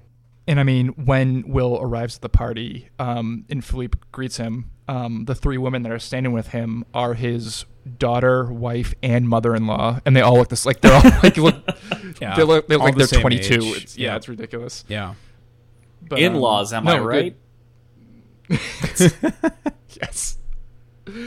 Um, we get a we get a nice little like cutesy romantic thing when when Will has Sylvia come come down with him to the beach because he had never seen the ocean before, which is another another another night blah, blah, blah. Another nice little bit of world building. Like he he lived, we can imagine, somewhat close to the ocean, but he's never seen it before because he's he's never left left his district. Another really on the nose uh, description of real life in Baltimore or in Los Angeles of people in the poor community. Mm. Like, so I'm in Baltimore, Yeah. and you know there are people in uh, people who live in a block away from where I I live who you know statistically have not seen the Inner Harbor at Baltimore and haven't haven't seen the Chesapeake Bay because you don't leave your neighborhood because you can't. Yep. Uh, so it's just Yep. another one of those things where it's kind of like it's presented to its presumably you know bourgeois audience as like, oh, isn't this a isn't this a wacky thing? Or it's like, but no, like that's the lived experience of you know thousands, if not millions, of people like this day currently. and and that's the wild thing about this movie. Like all of the, ob- obviously the the technology of of of your time span spiking up and down every day does, doesn't exist in in so overt a fashion as it's presented on screen, but the the social structures in this movie are real. like they exist. Like we we live with them today. One of the really chilling images that kind of appears a lot when you're in the ghetto zones is just like dead people on the side of the road because they ran out of time. Yes. And I Yes. swear to God, the only thing I could think of while I was watching this movie was like those stories about like you know Amazon warehouse workers being forced to work in a factory next to a dead person because you need to make sure your time is you, you Yep. need because money is time and uh, Yep. Yep. don't spend Jeff Bezos's time without you know exploiting your labor If you can't pay thoroughly. for yeah. it. Yeah. God damn. No, that that that that was a the cool thing about the dead the, the cool thing about the dead bodies in the streets. but the, the cool the cool the cool thing about Christ. the cool thing about that image the the the effective aspect of that imagery is that it was presented both overtly and subtly in the background because it's everywhere. Um, Yeah. there, there's a part where like when Will when Will and Sylvia escape from her father's mansion because of course they do because the timekeepers come after them and when they're hiding in the ghetto um, they literally almost trip over a body um, but in the scenes before and after that there are just dead bodies in the background so it's before it's in front of you it's beneath you but it's everywhere that you can't see as well uh, in during their escape, uh, we kind of start to see the beginnings of this uh, almost like ideological. Not that's not the right word, but like you know, uh, psychological difference between the the Mm. rich zoners and the poor zoners is that like Yep. the the rich people are like pathologically afraid of doing anything physical because if you could live forever, yes. you know, why would you risk anything about it? And Right. so like right uh, he's surrounded by like 20 people with a gun, but he's able to like punch one guy in the face, steal his gun, and knock another guy out and take Sylvia hostage. And, you know, he's surrounded by people, but all he has to do is be like, I'll shoot her. And they're all like, well, we don't know how to respond to that. And so that that's a running theme throughout the, the movie. Then later is like, you know, they jump off of the building, and don't worry, the cops aren't going to jump off the building because they have too much to live for. And, you know, that gets subverted. Right. Yeah. Well, Yep. and that and that's the Javert link there because you know, spoiler. Uh, um, Cillian Murphy's cop actually does come from the ghetto, so that's why he's the actually he's the only cop who actually does jump from the window because Yep. he he's actually lived a life. He's actually had to live, you know, this from minute to minute lifestyle. Um, yeah. So Will Salas, It's- it's at interesting. last we see each other plain. I was, I was hoping that would Monsieur le time thief, you wear a different chain. Oh my god! Instead of saying six six five four two one, that's the amount of seconds he has oh left. Oh my god! Holy shit! Yes. God, this movie's so fucking It's good. I know I keep good. saying it, but like, It is. It, there's, This movie's this is a fucking. fucking This is a gem. This is. yeah, Um, I'm oh, equally and- entertained and depressed by every new thing I learned about this movie. That's bef- how I know before- it's good. and and before we um get to the part where Will and Sylvia are hiding in the ghetto um on on the lam from the law, um there's a cool scene when they're swimming and they're kind of like doing their their flirty thing. Uh, the glowing, uh, the glowing light from their from their wrist wrist time um wrist time symbols. It's kind of like casting this ethereal Yeah. glow up from beneath the water. Bioluminescent. It looks like luminescent. Yeah. Luminescence. Yeah. Yeah. It, it was a cool Although Nick, there's image. no way you really could see it because if you and I watched the same copy, that's when like anytime there was like low lighting, it was impossible to see what was happening in that Um, YouTube copy. That's- no, that, that that's true. It was it was very inconsistent, but I I, I mean I did see it because yeah, no, I can see it as well, but it was just like that's actually all I could see. Like the rest of the screen was black, and it just had this bioluminescent, bioluminescent. Well, that's why that's why I noticed it because I couldn't see anything else in that scene. Well, I for one am thankful that our Lord Jeff Bezos let me purchase it so that way I could see it uh, as as uh, Yes. Nichols intended. Yeah, Yes. you could really appreciate uh, Roger Deakins' cinematography. Actually, he was he was a cinematographer this one, and I, I I was thinking about we can give him a shout out, but like I don't know, fuck it. He's he's gotten so many Oscars, he doesn't need any more shout outs. Everybody, every film like nerd loves Roger Deakins, but I mean it is good cinematography. yeah. Um. So yeah, they're Will and Will and Sylvia are hiding in the ghetto because he she is his hostage, and um, they make a couple different attempts to contact Philippe to to get a bribe, and it's it's some what does he say? He he wants like a thousand years or something. something like he wanted a thousand years and he wanted it distributed to the there's like a, a big mission building like a big church and there's Yes. like a, a some kind of Yeah. priest or religious type who sits out there and there's this great neon sign that says no time and when there's time when he has time to give away it's the time part is illuminated and when he doesn't have time to give away the the no Yep. is illuminated so there's this great scene of all these people lined up at the beginning of the day to collect some like time alms and it opens up Mhm. and 30 seconds later the no time sign goes on because he's run out and like that just like it underscores the poverty that these people live in which is so fucked up because that the way that's set up looks exactly like like the um the homeless shelter in downtown Austin. It, it, it like it's just the way the people are lined up along the street and it's it's on a corner and it's um Yep. it's near near a more it's near like a bigger road. It like it looks exactly like the Seventh Street homeless shelter. It, it just we we live in the in time Yeah. universe. We do. Like Yeah. it- it- th- this is not subtext. This is not metaphor. This is not allegory. That this is our world. And i think that that is actually probably the reason why this movie didn't resonate with people is when people go into Yes. movies looking for a science Yes. fiction movie they're looking for something Yep. that feels like that's the whole black mirror thing right is they're looking for something that feels different enough from you know the the modern day world uh, that they can like you know question something or or project into like a new vision or a new world or a new paradigm or something like that. In time you literally can't do that because it is it is just you know you going to your shitty job every day and coming home feeling like you want to die. Yeah, Yeah. Yeah. And, and it's interesting, you know, you have two years later, you have uh, Neil Blomkamp made the film Elysium, which is pretty similar, uh, but it's it's again, it's more of a hard sci-fi thing where you know the the poor people live on Earth and then the rich people live in Elysium, which is a satellite in space. So you know, a lot of metropol met- metropolis vibes where like there is an actual strata. And again like heavier sci-fi. I know i think matt damon's character has to wear like some kind of like body armor to be, to be able to get into space. Um, but yeah it's like you can kind of watch that and think like ah yes this is a different world entirely. This is not our world. This is some this is very fantastic but yeah this this movie just uh, really just makes it pretty uh, glaringly obvious that no it's the, the, world of in time is the world that we currently live in. So there's um a, a I've, I've never seen Elysium, but there's a, a Zizek quote I think about it where he's talking about Oh, yes. the problem with Elysium, where Elysium fails is like at the end of the movie.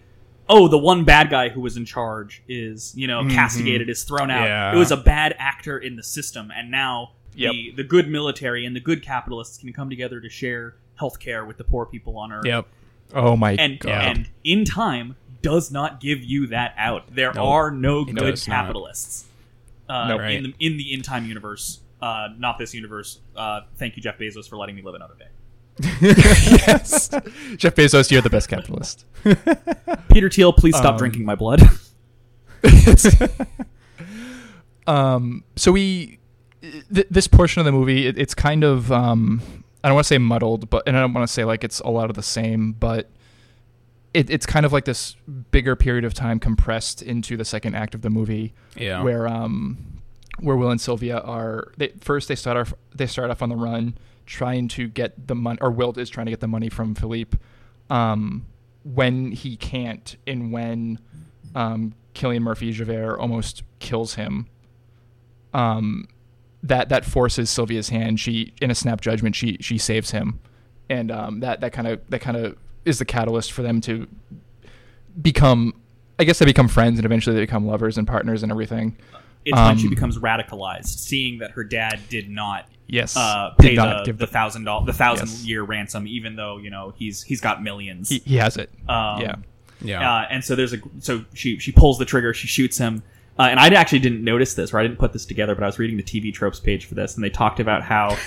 Uh, so they shoot Cillian Murphy, uh, Raymond Leon, and they they steal like, uh, and and you think that you would like, you know, now that he's on the ground and defenseless, that Will would take all of his time, but Will actually goes and gives him some time because he knows the timekeepers are kept on such a tight leash, and Yep. they they then steal his car and flee and all of the the poor people who were hanging around the mission uh, they like rip the phone out of the phone booth They like surround him and follow him as he Yeah. walks. Yep, they they mock Yeah. the cop. That was so good. And, That was and good. in Daytown or Dayton, you know, these are people who are living minute to minute, and they are taking time out of their day to watch this miserable fucking cop take a long, long fucking walk, and it's. I mean, he great. can't threaten them because they're gonna they're gonna die in the next hour. So what the hell are they exactly afraid of? yeah and and so Yeah. you know you, you Yep. see you, you see these beautiful I, I don't even know if the director was aware that he was putting these in the movie but they're these beautiful little gems buried in there that that show that like in this case you know this is a proletariat that you know that understands that they're oppressed and they understand that the timekeepers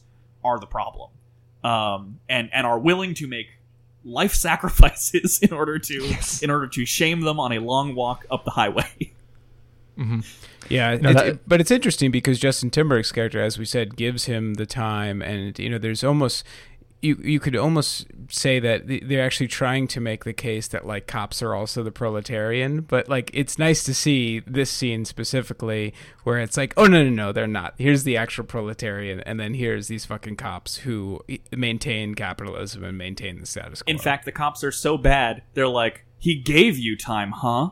Hmm. And then all of us, like, for a little bit, they imply that, uh, like, what I think what the the timekeeper Jaeger implies, like, you know, he's redistributed all the the time that he's stolen, except for the stuff that he gave for you, and like, so they, they kind of imply then that that that almost kind of like besmirches Leon because he was he was given time that wasn't his. yeah, Yeah, I, I I almost viewed it as kind of like a tactical insult or a tactical um a, a, a considered and deliberate choice as as a way to like just throw mud on his face or as a way to I guess like the enemy you know is better than like getting like having this whatever new inspector would All it would him. take was a flick of his knife. Vengeance was his, and he gave me back my life.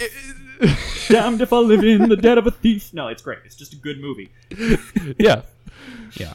Um. So yeah, they, they steal money. Oh, this is my this is my favorite fucking quote of the of the movie. It comes up here at this part where um, they're they're in the cop car and they want to get a new car because it's too obvious. So they they carjack a rich woman um In a mink coat, a rich woman's car from, but yeah, literal mink coat and, and her chauffeur, and um oh god, what what does he say? He says, "Don't think of it as stealing. Think of it as redistribution."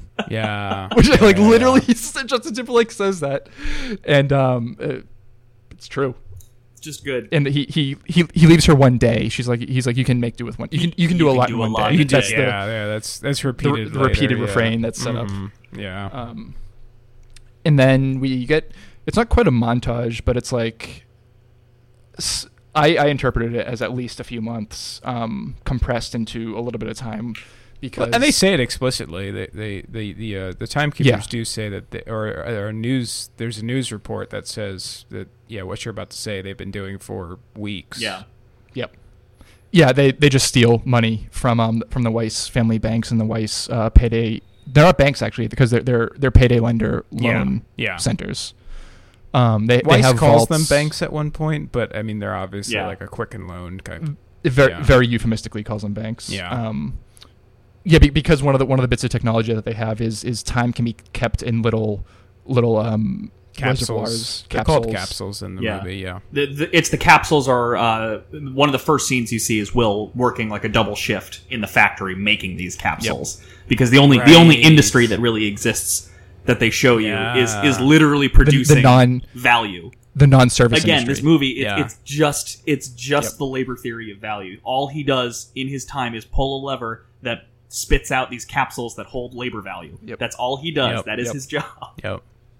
You know, and actually, Cinema Sins, that was a Cinema Sin. That, like, that would be work still in the future that you would just pull a lever. That's so. Cinema 'cause Cinema Sins Sins not is a bourgeois Marks. cow. Yeah, he really, he really is. Fuck you, Cinema Sins. Proletarian contrarian listeners, uh, buy as many copies of Peter Frase's Four Futures as you can and mail them to Cinema Sin's house. yes, but seriously, l- buy Four Futures. It's a good book. It's a very easy read too. Very Yeah. very quick. Um, Yeah, so for if, sure. If that would if that would otherwise put you off. Um, Yeah, buy anything Verso puts out, just in general. Verso books, good people.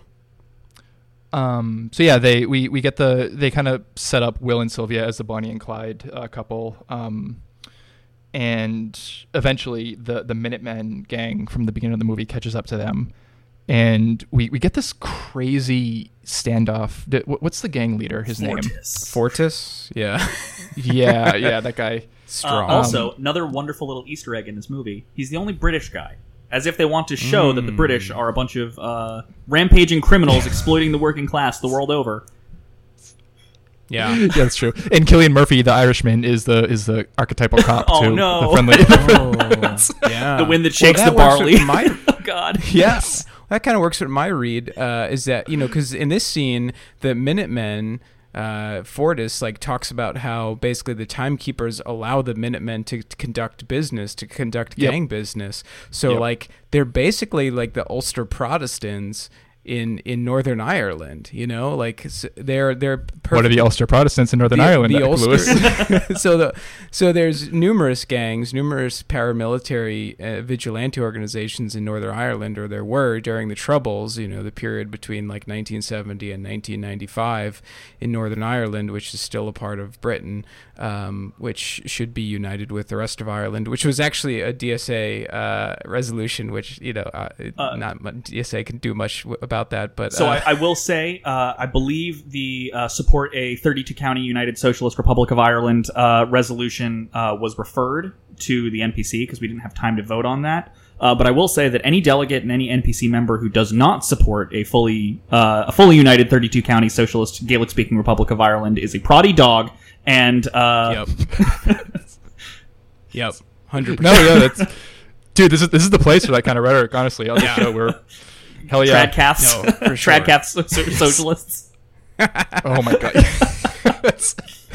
I mean, No, basically. Karl yes. Marx. once upon a once upon a time, uniron- unironically, yes. Karl Marx, Friedrich Engels, uh, G.K. Chesterton. yes. Yeah. yes. J.R.R. Tolkien, he was Oh yeah, Catholic. God. Yeah. Yeah. Very much a socialist too, of course. Yeah. no, not. Oh no. He was, yeah, Uh, whatever. mandatory plug but long story uh, short, so uh, Ulster Defense Association was one of many, uh, you know, Protestant paramilitary organizations that was kind of given a wink, wink, nudge, nudge by the uh, Royal Ulster Constabulary, which was the you know the English uh, forces, special forces in Ireland. Uh, they were allowed to just you know have basically a reign of terror throughout both Protestant and Catholic areas of Northern Ireland. Um, very much like this group, the Minutemen, is allowed to basically uphold the status quo in the ghetto specifically. Now, that's the interesting thing about them. They're allowed to only, you know, conduct their gang business in the ghetto to keep that population under control. yep. Uh, shout out to uh, uh, K Mark's uh, fire new track, uh, the 18th of Brumaire, uh, talking about the lumpen proletariat versus the proletariat and the ways in which Yes. uh, the the criminal under underbelly are used in order to uh, break up legitimate workers' associations. Yep. Shout out to Whitey Bulger, um, fam- the first son of Boston, um, uh, infamous FBI informant. Um, Shout out to the guy who got killed by the QAnon guy. This this is also where I'm going to step in and uh, defend the good name of Italian American socialists everywhere. Uh, there's a great piece in the Jacobin about how the mafia were all scabs and the mafia were all uh, strikebreakers. Uh, and so the fact that uh, Italian Americans lionized the mafia when they could instead lionize uh, uh, great people like Sacco Sacco, and and Vanzetti or all of the, the wonderful Right, Italian Silver CV right. and anarchists who, who came over is uh, is a crime and Crime it shows that they've been cucked Yep. by uh, uh, by the wasps. And uh, Sopranos actually touches on this. One of the one of the first um, plot lines in the first season is they they break up the strikes in Yep. I forget I forget what industry it is, but they they, they act as literal strike breakers. Like we Isn't- see that on, on Isn't uh, Might be construction. the therapist's Is- I think it's husband con- like uh, Sons of Italy? Like this is anti-Italian discrimination. Yeah. Yeah. I mean, yeah. half the characters are like that. Yeah, And then I think he and is then- though, but most of the characters are. The Columbus Day episode. Uh, Sil- Silvio and Artie Bucco, um, they're like, "Wait, that better not be I, I, Columbus." I do have uh, a, a re- reaction photo saved to my phone of uh, Silvio saying that's anti-Italian discrimination, uh, and I have to use it far too much uh, in our leftist circles. Uh, you Yes. canceled. I mean, I- I'm outnumbered right now by two Italian American socialists. Um, Ita- DSA Italian Yeah. caucus. DSA Italian TSA American Gabagool Caucus. Caucus. Let's do it. yes. Um, so yeah, the the God, what's his name? I keep forgetting his name. The gang leader. Fortis. Um, Fortis. You know because Fortis. Fortis, you know yeah. because it means Right. strong. He's strong. Yeah, he is do you strong, get but he's not it? strong enough to resist Justin Timberlake's uh, forearms in their test of wills. Um, just we learned that Will's uh, father had died because he, he was a fighter, and I actually really liked how this was introduced because like you hear the term fighter at the beginning, but it slowly built up to reveal that um, he did like arm wrestling contests. That's how he made Yeah, you think it's gonna be a Like, he- boxing he- thing or like a, an MMA Yeah. thing, but but it's it, it actually ties directly into the conceit. Yeah, because like they, they keep referring to like his strong arms, and you think, oh, like he was a boxer or whatever. But no, his strong arm is that he um when you shake someone's hand or when you grab someone's hand, that's how you transfer time from your account to their account or vice versa. And um, Will, Will Will's father was apparently really good at it. He could like he could game the system. He could um he could let his clock run almost to zero and then steal all back while you were distracted. And that's exactly what Will does to um to beat and actually kill Fortis. And in a cool moment, he shoots his bodyguards too while he's doing it. Yeah, that was sick. So he has like a little gun in his ankle. He has an ankle host, holster, which Yeah. like yeah, like Yeah. little derringer. Now, granted, like it's you know this is the whole like su- surpri- surprise versus suspense thing, right? Like the you know the the Alfred Hitchcock, like you know you, you set up the bomb and then you, you don't just have the bomb go off randomly. So like we never see the ankle holster previously, but whatever, Yep. I'll excuse it. But he has a gun, you know, this little derringer in his ankle holster, and he like he gets the three other gang members quickly. Like right at the same minute that Fortis dies. It would have been better if Sylvia shot them because they showed her learning how to use a gun would have been. earlier. Yeah, Uh, something I did Yeah. actually really like was like so it's very cheesy because like Fortis comes in and he's like you know I'm a, I'm a man of honor I like to do this fair and he like insists on Yep. like stealing it stealing your your minutes that way but they establish like a, a couple of scenes earlier the Will and Sylvia have been flooding the ghetto with with time and uh Yep. they the the Minutemen show up to rob some guy and he's like yeah I'm I'm flush enough right now that I bought a gun and scares Yeah, scares the gang cool. off and then the gang in a fit of anger uh, shoot him and Fortis gets out of the car In the back. and, and you know Yeah. comes up to his body and realizes oh shit I killed him and because I killed him I can't extract more labor from him I can't ex- extract Yeah. the uh, the value from him anymore um, Yeah. it was The, very the, nicely the notion up. of honor, yeah, the, the notion of honor is just a facade to perpetuate his own Mhm. time. Yeah, yeah. And plus the the proletariat arming themselves, which I wish we got more of that. Honestly, Mhm. yeah, that's really the only Yeah. proletarian who arms himself in But it was in defense there. of It his was own good. labor and time. Yeah, you know, it was it was cool. I just like I just wish at the end we saw more of that. But that's for when we make the sequel to this film. the in time cinematic universe In time to out of time or times up or something. Oh yeah, I think in some countries it was called Time Out. Actually, Time out. Yeah. That's, that's the that's the um that's the uh s- not side I, I guess sidequel the the companion piece that takes place in a boarding Yeah. school. uh, yeah, yeah, uh, yeah. in time 3 Edge of Tomorrow um, so yeah, the they they they eradicate um, or they, they dispatch Fortis and uh, the gang, um, and then they that's when they come up with their plan because like they this is actually and this is again this is so depressing and accurate to today. Um, they're on the run from Cillian Murphy at this point, I think, and they finally escape, but they're like. S- Sylvia and Will are they, they they just they're just exhausted and they're like we can't beat we, we can't beat him like even even if we escape even if we live for another like hundred years like there there is no escaping and they this. see all the the prices that are on this like big billboard that like show like this is the price Yes. of bread this is the price of gas this is the price of Right. rent and it's changing in real because, time. because Yeah. they're flooding the the system with money. Yep. Uh, he said like a, a million years wouldn't yeah, be and so like it, it uh, you you get to see. Uh, hate hate to, to drop another another Marx text, but like wages, price and price No, and profit is literally about discussing. You know, you know, it is not good enough just to have unions that can demand more in wages because getting more wages, you know, it means you don't starve to death, which is good, but it also doesn't challenge the capitalist mode of production.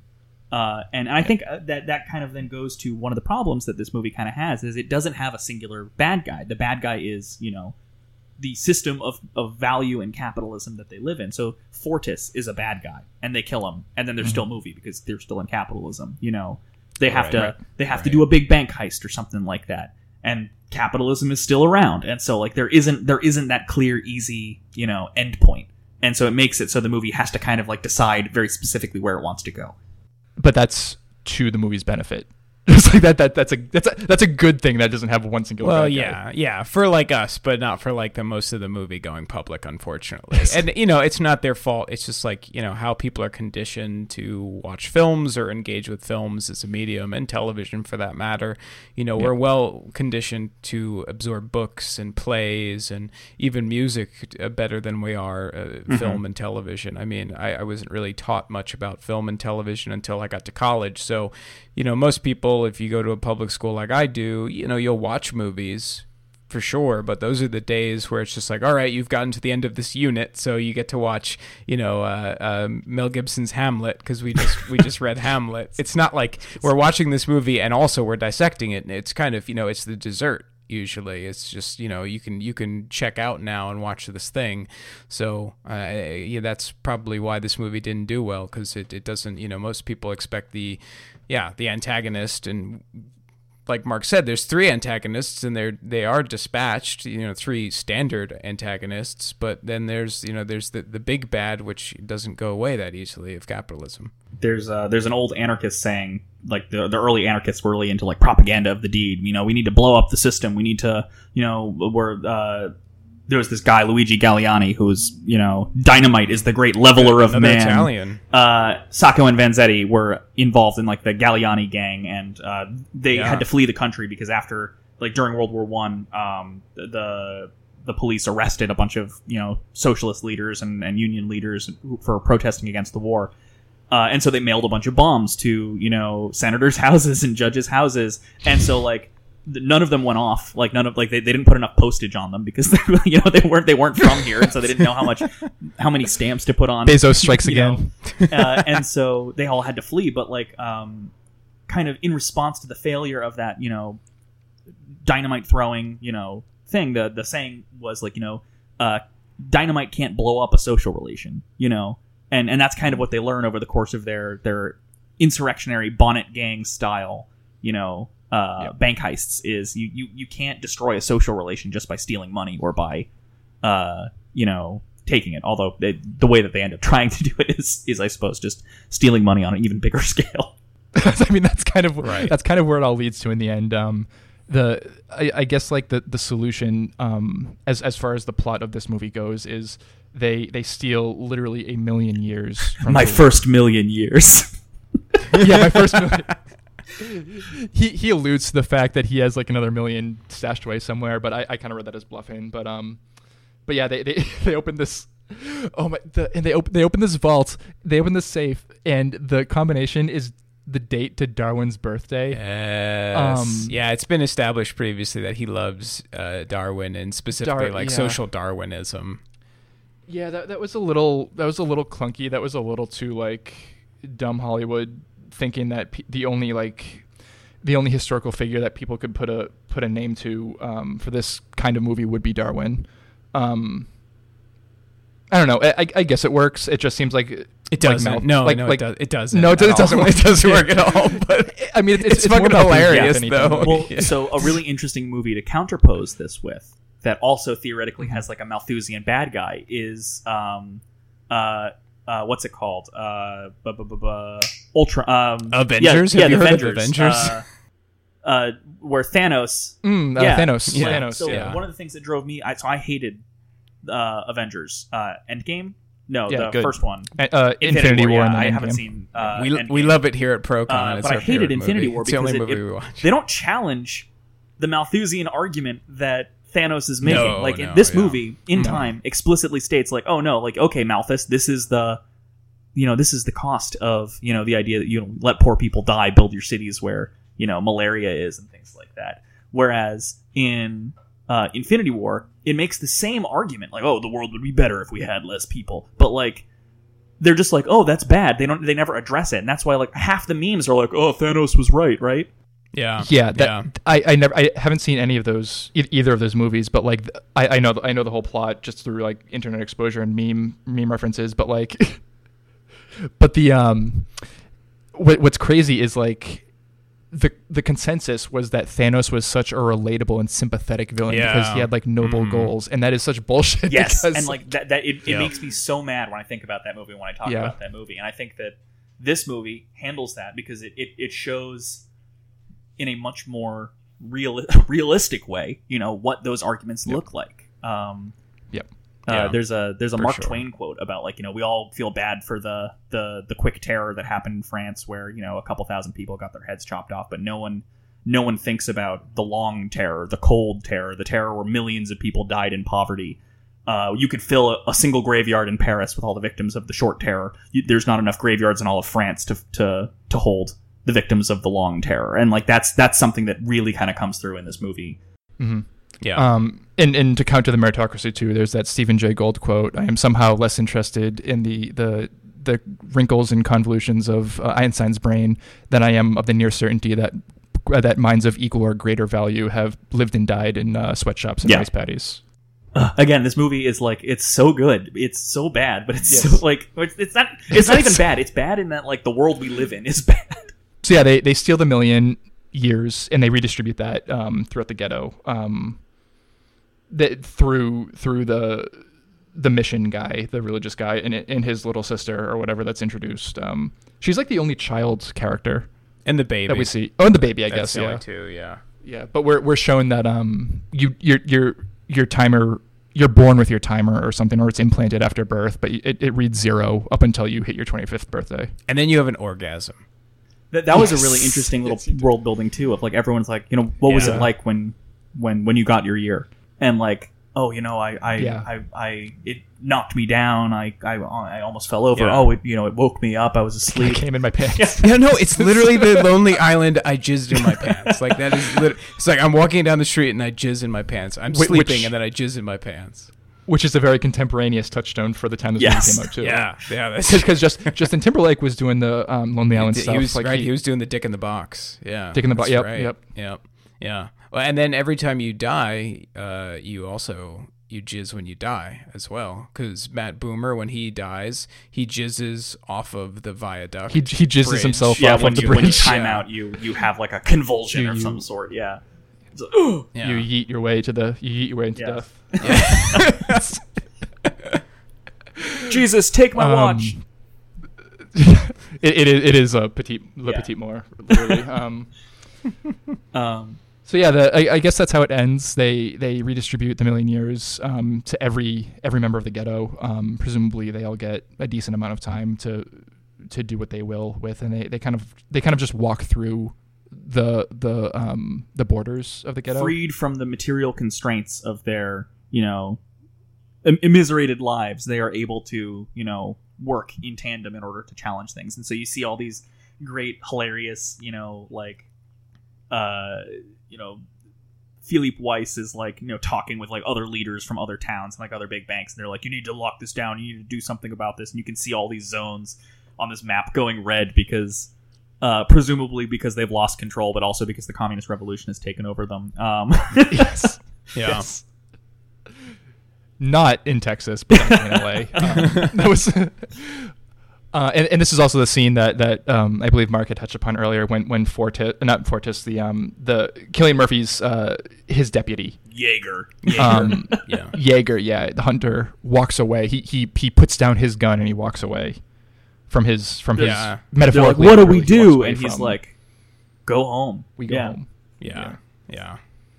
Oh, and we we actually Which I'm sure that's what they Yeah, would fake do. news. I- all cops just give up when when the revolution comes. All the cops will give up, folks. So please, Yeah, let's just do it now. We have nothing but we have nothing to lose but our. Chains. It is, in fact, my job to uh, protect and serve, so I guess I need to go home and uh, see you see y'all in the revolution. Yeah. Well, it's like RoboCop. You know, it served the public trust. So the public trust is uh, a revolution. So you just have to join it. That's what happens. that's Mm, how. damn. That's how it works. Hey, Philippe, Yep. you're fired. Thank you. yes. Oh my god. Um, and I, I guess the the last plot, the last big uh, plot beat that we should hit on is um, when when Javert gets his comeuppance at the So, end. yeah, so they've Javert established jizzes, that the timekeepers, like, they live on a per diem because you know you, Yep, you don't want to they- have too much on you because then people will kill you to take your money. It's it's wirelessly transferred to little devices they have in their cars. And they can they can load up. uh, Leon is is so honest. Like he, he turns down a big bribe in order to like make the the charges against Sylvia disappear from from Philippe.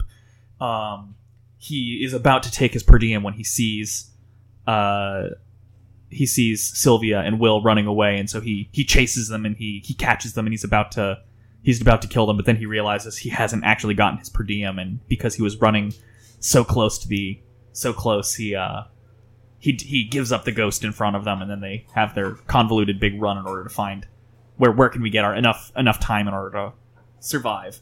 Well, it wa it was interesting because his it. hi they established that his per diem was loaded up in his car car's machine ready, and that that's where they that's where we we I have two cats on, cats on screen here, folks, that I see. Um, two two adorable little cats. Um, that, that very distracting, but uh, that's that's good. Um, yeah, we, uh, the the cop car had the the little ma- machine dispensary in the cop car that dispenses time was already preloaded with a day's worth. Um, that, w- that was the per diem he had ordered. So that's how Will and Sylvia are able to survive because they're they're running on like seconds at this point. Right. But they, they they load up Yeah. using the machine. Um, and then what do we do next? And smash cut to a. a We read read uh, theory. read theory, uh, learn, learn more, learn forever. Um, and uh, then they uh, get guns, get a fancy car, and go to uh, the bank, the big bank. Uh, I think it's the bank. Yeah, the big bank. Uh, it would be funny if it was like the bank in. Uh, uh, what was the? This is bad radio, but the the, the what is it? Not the twenty fifth hour. The one, the one, the, Inside Man. The Inside Man. Inside. Yeah. man. yeah, yeah, yeah. yeah. they're gonna go steal all the the time diamonds from the big bank. yeah. I mean, it it, it by implic- I, I read it as just like Wells Fargo, Yeah. basically. So, Mhm. yeah. I, it would have been cool if it was like Fort Yeah. Knox. And be and, and uh, Sylvia has Mm, this yeah. great line. I told you there were bigger banks. yep. yeah. There's al- there's always a bigger bank. We're gonna need a bigger bank. it all comes. No, there's always a bigger bank because that's a Star Wars Episode One reference. Because it all comes back to Star Wars here. That's unfortunate. Can it come back to another uh, blockbuster that destroyed Hollywood instead? Can it go back to Jaws instead? Yes, the original. Yes. You're a Um, you're so a yeah, bank, that's in time. Uh, so yeah, that's in time. It's um, it is some good shit, folks. You you really should see it. Don't don't sleep on it this one. Is it fair to say that it's the best movie? Yes. yes. Yeah, I would say that. I would definitely say it's it's the best movie of our time. Oh. In our in our time. oh, Um, we do have some workers of note here, including quite a few uncredited workers of note, which were all, which are the best workers of note that we can all, ever note.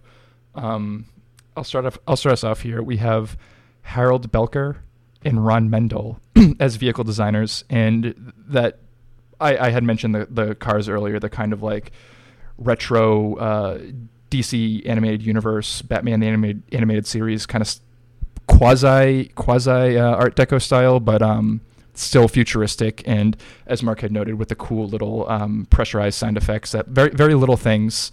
Um, also, the the cop cars, the way that the the klaxons and the lights on the cop cars worked, like the they, they were, were cool. they looked like fucking um, Uber or not Uber, uh, Yeah, Lyft, like the Lyft Lyft. things Yeah, that you yeah. keep inside your inside Yeah. your windshield, like these little lights. Um, so w- once again, this movie was prescient in an unexpected way, specifically as related to like venture capitalism. Yeah. Uh, so, and then we have a bunch of uncredited, also vehicle related roles here. They're the uh, precision drivers. Uh, so, one can assume they're stunt drivers who do some of the more uh, precision, precise uh, vehicle work. Um, and we have Stephen Ramos, Brian Harris, Brandon McDonald, Scotty Richards. Uh, I know that's a, that's it actually. Yeah, those those four. there's some fun stunt driving in the movie. Um, I think there's a couple of flips. There's some uh, at one point uh, they're driving this uh, the, this Jaguar backwards on the highway. Uh, Yeah, and he flips around good. at the last second, causing Cillian Murphy to crash into a truck, and that's pretty badass. Yeah, so these these four guys um, probably did a lot of those um, more precise turns and, and, and flips and stuff like that. And uh, like Nick said, they are uncredited. So kudos, extra kudos. we also have some um, visual artists here. We have Rodham Regner Capilla, roto artist, Joel Gerlach, roto, roto artist, Glenn Morris, roto paint su- supervisor, Hugh Fun, roto paint artist, Tom Piedmont, roto paint artist, and Archie Villanova, roto artist. Um, I guess we get a twofer for uh, technical film terms here, Lewis. What it, what is uh, rotoscoping? It's oh, I, I think we Uh, mentioned I think that we the Star, mentioned yeah, Star the Wars Wars episodes, yeah. episodes. Yeah, Um, it's like when you just animate something on top of like an actual still of a Sure. film, um, you know, of a frame. Uh, so you know, like uh, the the Fleischer Superman uh, uh, shorts, where right? the uh, the the, the lightsabers from the original trilogy. the for lightsaber sure. from the original trilogy. A lot of early Disney is rotoscoping. Um, so yeah, you just kind of draw over actual frames of, of, of live action filmmaking. A Scanner Darkly was like the big one where they're like, "Oh, the whole movie is rotoscoped and it looks Yeah. real spooky and stuff." Mm. Yeah, yeah, Obviously, in time uses it for the the time um, Yeah, digits on their time forearms. digits on their forearms. Yeah. So uh, it's a cool effect, actually. Like uh, again, not to harp on cinema sins, but that was like one of his first cinema sins. He didn't like that. Um, Wrong. I don't know why wrong. I don't like. I just don't know why he watches fucking movies. Like, why do you like? I mean, of course, it's to do. It's the grift, right? It's like the pedantic Yep. nerd grift. That's why he watches movies. But like, he must. He doesn't seem to enjoy it at all. Like, it's just. I don't know. I don't get it. I mean, Fuck that- you, that- cinema that- sins, for the billionth time. We've come from Movie Bob, and in a previous episode, now we're coming to Cinema Sins. Who's next? Red letter. Who's next Media, on- who's next on the probably. Procon kill Yeah, list? I don't know. Every frame of painting, that guy's fucking insufferable too. Oh no! Yep. I um I actually don't haven't seen anything of his. I, I I've seen plenty of Movie Bob. I've seen plenty of um of uh Cinema Sins, and I, I dislike both of them, but I don't know every frame of painting. Uh, every frame of paintings. I don't think he's still active, is he?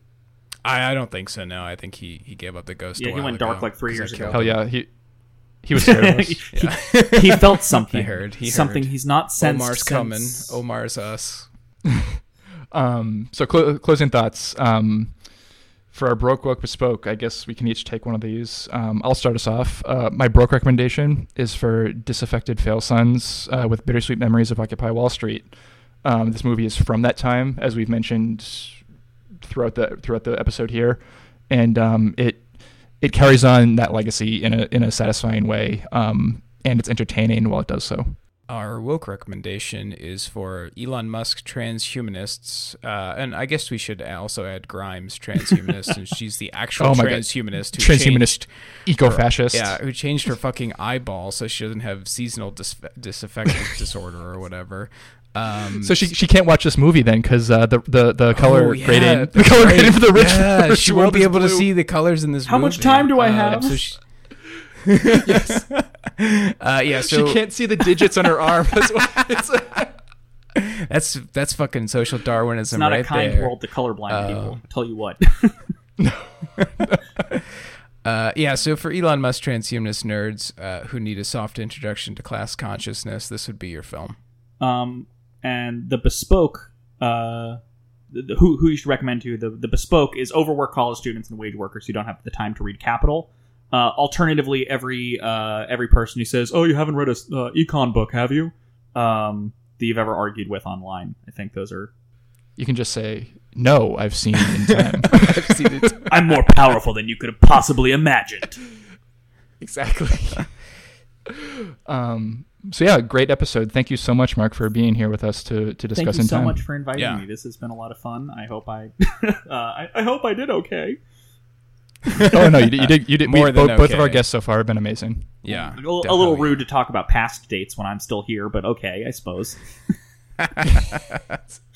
I wasn't comparing you two. I was saying you both did well.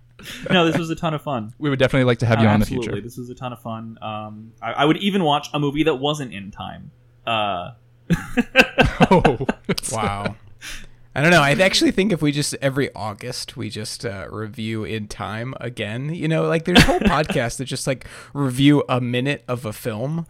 Like Oh if my they can get away yep. with that, like we can we can re-review in time in August Mm-hmm. with you next I year. think, I think the sad thing about that is we'd watch it and we'd be like, you know, we didn't even realize the ways in which uh, they're literally grinding people into like nutritional paste now. But like they did it in this that's movie. true. yep. This movie, this movie will age like a fine soylent. All right, folks. Thanks for listening. See you next time. Keep your proles conned.